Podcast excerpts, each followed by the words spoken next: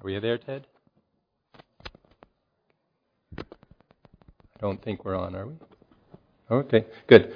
Well, let's uh, just think about that. That Jesus came to taste our sadness. That song we just we just sang. It was a very. I, I found that a very touching. I don't think we've sung that verse before, Wally. You must have found that somewhere else. But uh, yeah, very good, Wally. Uh, the uh, the idea that we without Him we are really sad. We are hopeless, and that Jesus came to taste that, but to deliver us from that and bring us hope. Father, we thank you for this morning, for this uh, time together, and we pray that your message of love, hope, and faith, and the joy that we have in you, the uh, glory to look forward to, that we might experience some of that this morning, and we might take our uh, um, thoughts from your word and apply them to our hearts. May they change us as people, and may they bring us hope in the world around us. We pray in Jesus' name. Amen.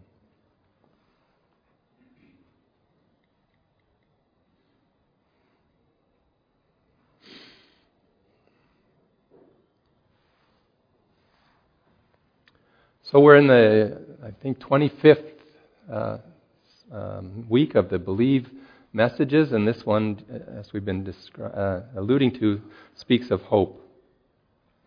The um, main idea of this week's message uh, on, in the book is I can cope with the hardships of life because of the hope I have in Jesus Christ. Excuse me. Guess that bicycle ride this morning still making my nose run. So, what are your plans for tomorrow? Some of you might be going to work. Jim, there's your tools all ready to go. Uh, some of you are going to clean the house. I, I don't know. That's a project for our house, I, I hear. So there's something for us to do. Or just uh, go to work, uh, do your routine thing. Maybe you're going to meet some friends, uh, uh, spend some time with some family, whatever your plans are tomorrow. Why do you make plans? Well, I think because we hope that they will happen, right? That we hope that they will come to pass. That we have our, our plans made because we hope to accomplish something, or to improve our life, or to maybe make a difference in someone else. If we're expecting a difficult day, we may hope that it goes well. Hope is part of our day to day lives. We really can't manage without this anticipation of what's to come. I uh, have a, a, bit of a Canadian humor to, to play for you right now. It's a Rick Mercer report, so I hope you don't mind. But it's, it's, it's, it sort of experiences or gives us the experience of what a typical Canadian hope might look like. So, Ted, if you got your button ready, I'll see if this will play here. Didn't work. Oh, no sound, Ted. I'm not going. Let's just call that weird kid. I called him. The kid says he's. Had it. Maybe I'll just go back, Ted, just so we don't miss that. Got it up a little bit louder? Thanks. I'm not shoveling again. I can't go out there. I'm not going. Let's just call that weird kid. I called him. The kid says he's had it. The whole five day forecast is freezing. What about day six? Freezing. What about day seven? Rob, what is it? Plus one. Plus one. You wait so long for something like this. At Environment Canada, you'll frequently see a plus one somewhere near the end of our seven day forecast. We put that there to keep you from going to dark places mentally and possibly destroying property. What are you going to do when it's plus one? I might get the ice pick and chisel open the back gate. Mm. You? Maybe I'll buy toothpaste and soap. Personal hygiene. I forgot about that. We don't know if it'll really be plus one. Seven day forecasting is kind of a sham anyway. Anything past day five is just throwing darts. So I might as well give you all a reason to hang on. Well, Thursday's not plus one anymore. It's minus 15. What about Friday? Plus one. I'm going to wax the car. Environment Canada. Cloudy with a chance of making stuff up.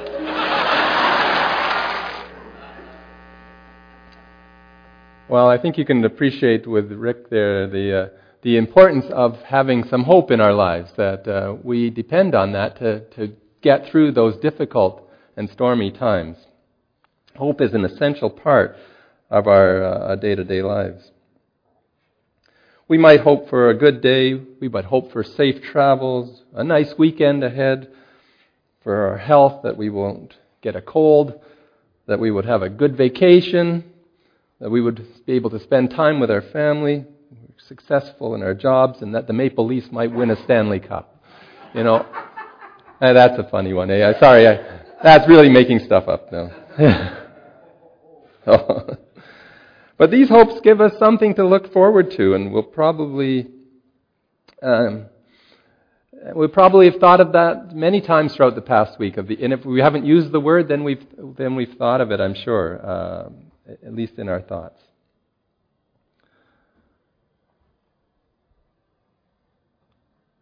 Hope is critically important for the tough times in our life. This wasn't really too tough, but it's the only picture I really found where where someone suffered an accident or illness. And uh, when those times come, we can be really discouraged and depressed and downcast.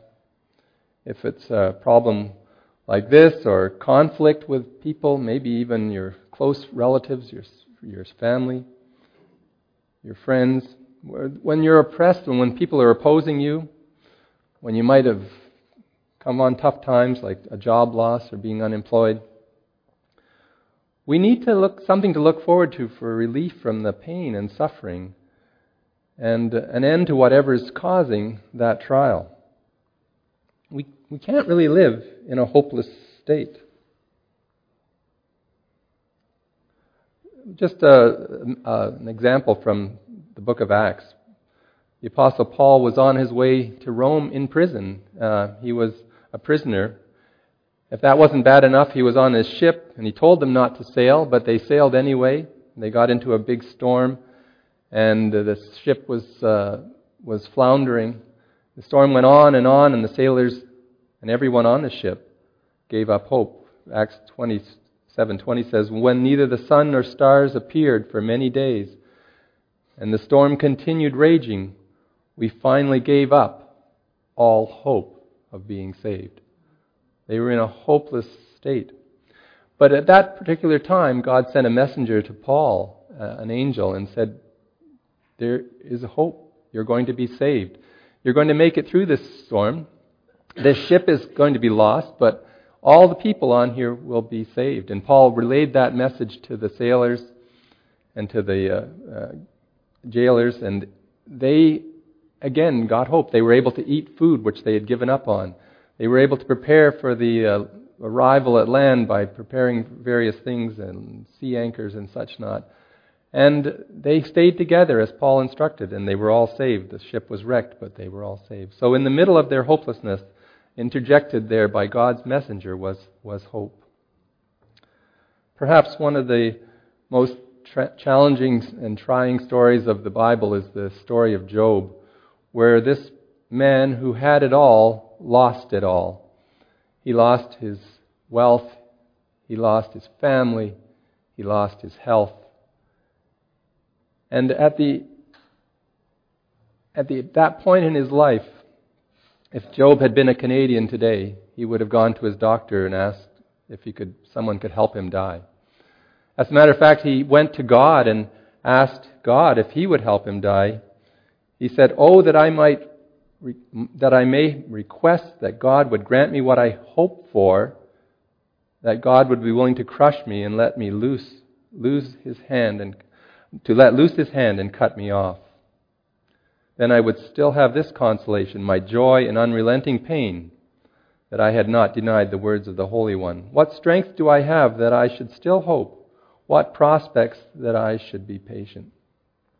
It's amazing that he reached that point where he was asking God, just do me in, take me now, before I really blaspheme your name. And that was his request. And he had not much hope, but apparently throughout his ordeal, he was able to, to recover some of that hope. And, and reading in Job 19, 25 to 27, he says, I know that my Redeemer lives, and that in the end he will stand upon the earth. And after my skin has been destroyed, yet in my flesh I will see God. I myself will see him with my own eyes. I and not another, how my heart yearns within me. So he had enough hope to endure the trial. Somehow God had uh, given him enough to get through. We've heard um, stories in our lifetime about uh, people who have suffered and gotten through terrible trials. I don't know if any of you have read the book or saw the movie Unbroken about uh, Louis Zamperini. Uh, tremendous story. If you haven't read that book, it's uh, well worth it. But these men were marooned in a raft because their airplane crashed in the Pacific Ocean. They spent 47 days on a raft with very little provision. They had to get, drink rainwater when possible and catch a fish occasionally. One of the three on the raft did perish. Two of them survived. 47 days, that was, then they traveled over 2,000 miles floating on a raft like that in the middle of the Pacific Ocean. And what got them through that? They had a hope that they would see their family again. And not only then, the story just gets unbearable at this point. How they were rescued? They were rescued by a Japanese ship and imprisoned in a Japanese camp and suffered horribly again for years and, and still made it through that.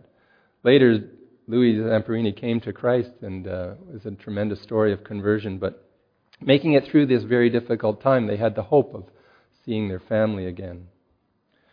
One of the survivors of, of the Holocaust um, said this, and if there is only a spark left in you, then you have to cling on to it.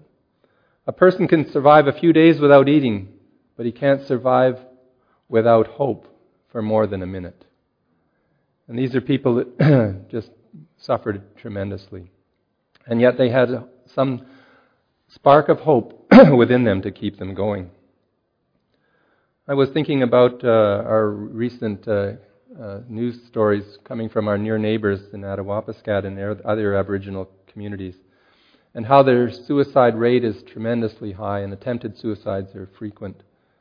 And uh, thinking about what it is that uh, makes these young people mostly uh, try to take their lives or succeed in taking their lives. And uh, I was reading one paper on Aboriginal suicide written um, a number of years ago uh, for the uh, Ottawa government, but in that paper it states that hopelessness may be more directly related to suicidality than, than even depression. And when you measure the hopelessness score, which psychiatrists and psychologists uh, do have scores and tables for that, they, they can relate hopelessness to suicide much more than de- just depression. It was interesting that as I listened to the news uh, about this uh, uh, problem last week in, uh, in James Bay that both uh, Charlie Angus, our local MP, and, and the Ministry of Health, uh, Jane Philpott, who is a Christian lady who was a missionary in Africa, they both spoke about the hopelessness that these people face. Now, the, one of their answers was to send more money. I, I kind of think that's not going to provide the hope that they need. It may help, but it won't be the answer to hope in, the, in these people's lives. And gives us some idea of how, or give me a pause to think, how could we uh, inject hope into these, these young lives? What do we need to do? What should we be doing? I know that our youth went to uh, the uh, north to minister to those people and some of them, and, uh, and I'm sure that was a good injection of hope. But maybe something like that needs to be done, and we uh, consider that. Hope, what is it? Now, it's both a noun and a verb. That always confuses me when, when I get into these grammatical problems because I'm not a very good English uh, student. But uh, it's a desire for something good to happen or to be true. Like, I hope the sun will shine, and I hope that they. So, it's uh, also something that um, the thing that we want to happen. So it's both the noun when we, we're hopeful and, uh, and when we want the thing that we want to happen. But what is this uh, Christian hope? What is the, the, the idea that we have when we speak about hope from a Christian perspective? There are, I would say, there are two types of hope. Uh, we, the book that we have when we were reading the Belief series talks about false hope and true hope. I'm not so sure that what I've been talking about is really false hope when we talk about plus one and the weather. It's sort of, well, it is if Environment Canada is making it up, but but that that would be deceptive. But uh, when we hope for a nice day or a good visit or a safe journey, we have uncertain hope. I would say it's something that we hope, use that word, will likely happen, and there's a good chance that it will. But we aren't really depending on it to happen. Like if we de- say, will our plane be on time? Well, you know, you kind of make your plans for your plane to be on time, but if it doesn't happen, well, you make alternate plans. You don't put your complete trust in a plane being on time. If we do trust in these things completely and, and set our tr- trust in them, like our riches or our wealth or our people, then we're going to be let down. But I would, I would say, rather than call them false hopes, I call them uncertain hopes. Whereas the Christian message is a message of certain hope. So, what is this uh, certain hope that we have as Christians? 1 Peter 1 3 to 5, the first verse is in the New International Version. Praise be to the God and Father of our Lord Jesus Christ. In his great mercy, he has given us new birth into a living hope through the resurrection of Jesus Christ from the dead. In the message, we just uh, a little different wording of that idea. What a God we have, and how fortunate we are to have him, this Father of our Master Jesus. Because Jesus was raised from the dead, we have been given a brand new life and have everything to live for including a future in heaven. And the future starts now. God is keeping careful watch over us and the future. The day is coming when you'll have it all life healed and whole. I put that second part, second uh, translation in there because of the idea that it, it really does bring out the idea that we have a future that's set and certain, but it starts now, this new life that we have. We can have this hope now, and it's sealed for the future. God has planned on giving us brand new life and life everlasting and a future in heaven. And that's the certain hope that we have as Christians that is not this uncertain, I hope that I will be all right, or I hope it'll turn out okay. We have a certainty because, A, we have God who's giving us this promise. The, the future is that Jesus is going to come back. And we have that hope to look forward to and hope to be with him at that time and to be reunited with all those who are his people. Paul writes in 1 Thessalonians 4 Brothers, we do not want you to be ignorant about those who fall asleep or to grieve like the rest of men who have no hope. Think about that. We were talking about that earlier. The rest of men, we have really no hope. If, if it wasn't for Christ, what would we have to look forward to in this world except the end of our lives? We would have no hope. We believe that Jesus died and rose again, and, we, and so we believe that God will bring with Jesus those who have fallen asleep in him. According to the Lord's own word, we tell you that we who are still alive, who are left till the coming of the Lord, will certainly not precede those who have fallen asleep. For the Lord himself will come down from heaven with a loud command with the voice of the archangel and with the trumpet of call of God, and the dead in Christ will rise first. After that, we who are alive and are left will be caught up together with them in the clouds to meet the Lord in the air, and so we will be with the Lord forever. Therefore, encourage each other with these words.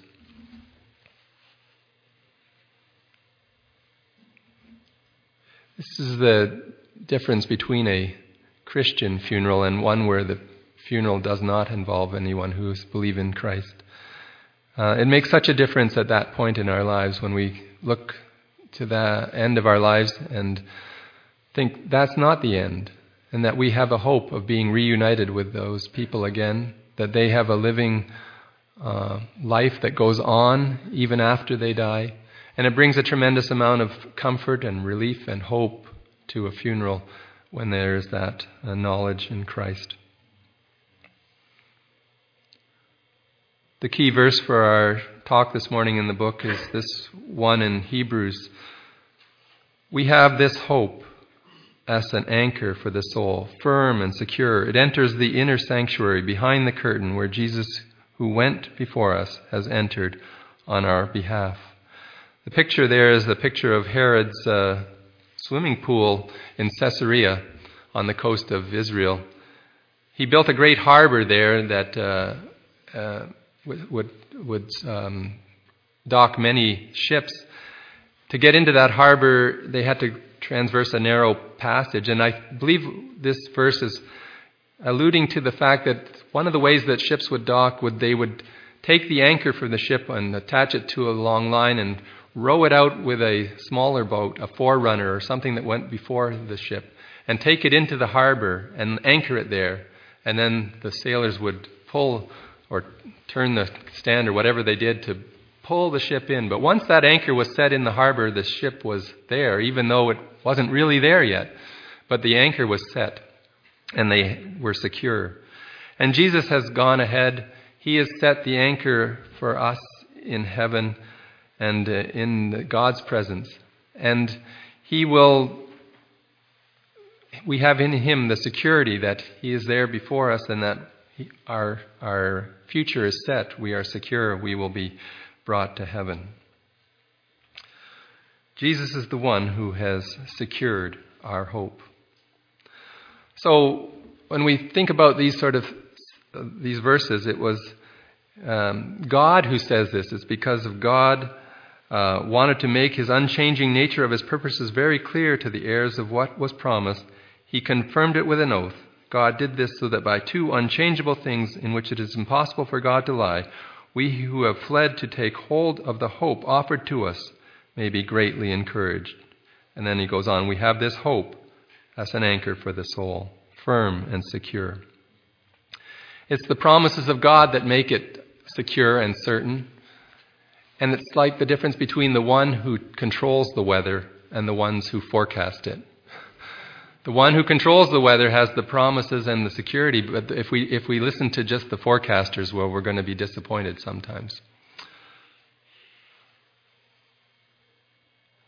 There is a, another uh, uh, idea of hope. This is that, that there's something to look forward to, something we expect to happen, something in the future. But also there's the idea that there's that, that it's something that's true.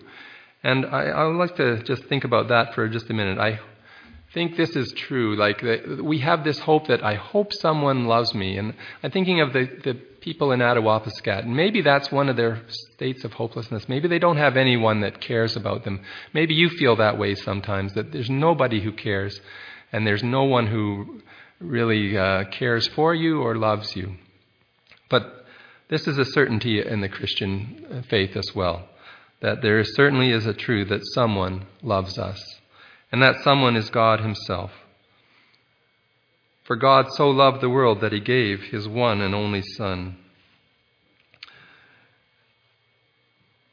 that whoever believes in Him should not perish, but have eternal life. But God demonstrates His own love for us in this, in that while we were still sinners, Christ died for us. The idea that God loves us and no matter what we do is He still continues to love us. So that's a, a truth that we can grasp, that we can get hope from, that we can receive hope from. Paul says in Romans 8 and 38 39 For I am convinced that neither death nor life, neither angels nor demons, neither the present nor the future, nor any powers, neither height nor depth, nor anything else in all creation will be able to separate us from the love of God that is in Christ Jesus our Lord. God loves us, and we can put our hope in that love and nothing we can do will make him love us less. It's just a tremendous uh, aspect of hope. One more thing that uh, I would like to just touch on too is the going back to the hope is a verb idea. Um, It's something that we need to be doing uh, as well. We need to, we need to hope. We need to have hope, but we need to hope.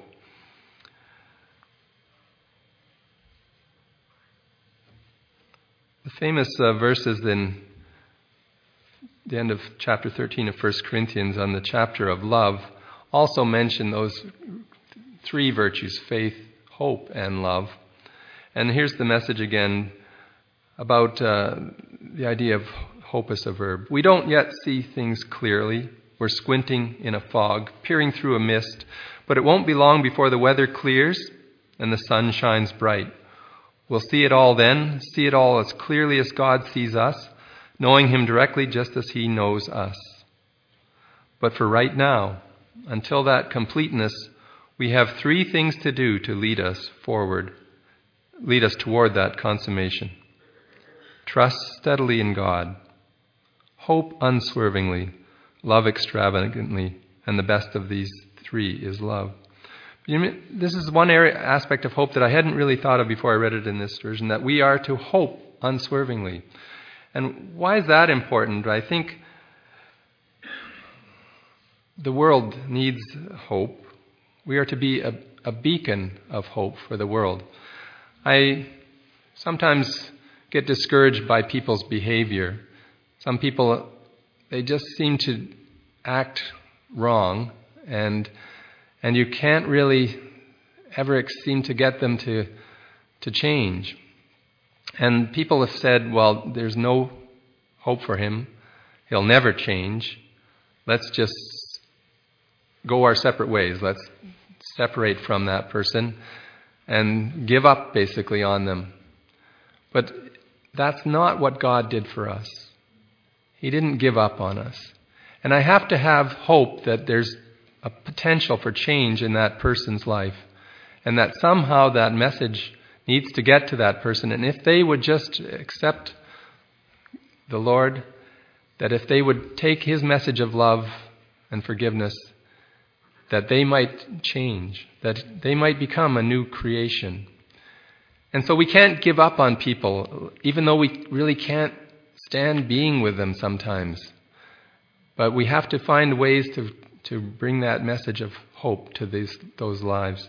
In that sense, we need to hope unswervingly that this world that seems to be literally going to hell will have some degree of hope in it, that we are beacons of hope in, in our Lord, that our, our hope in Him might be transmitted to the world around us, that they might see it through us. And that way we have to hope unswervingly.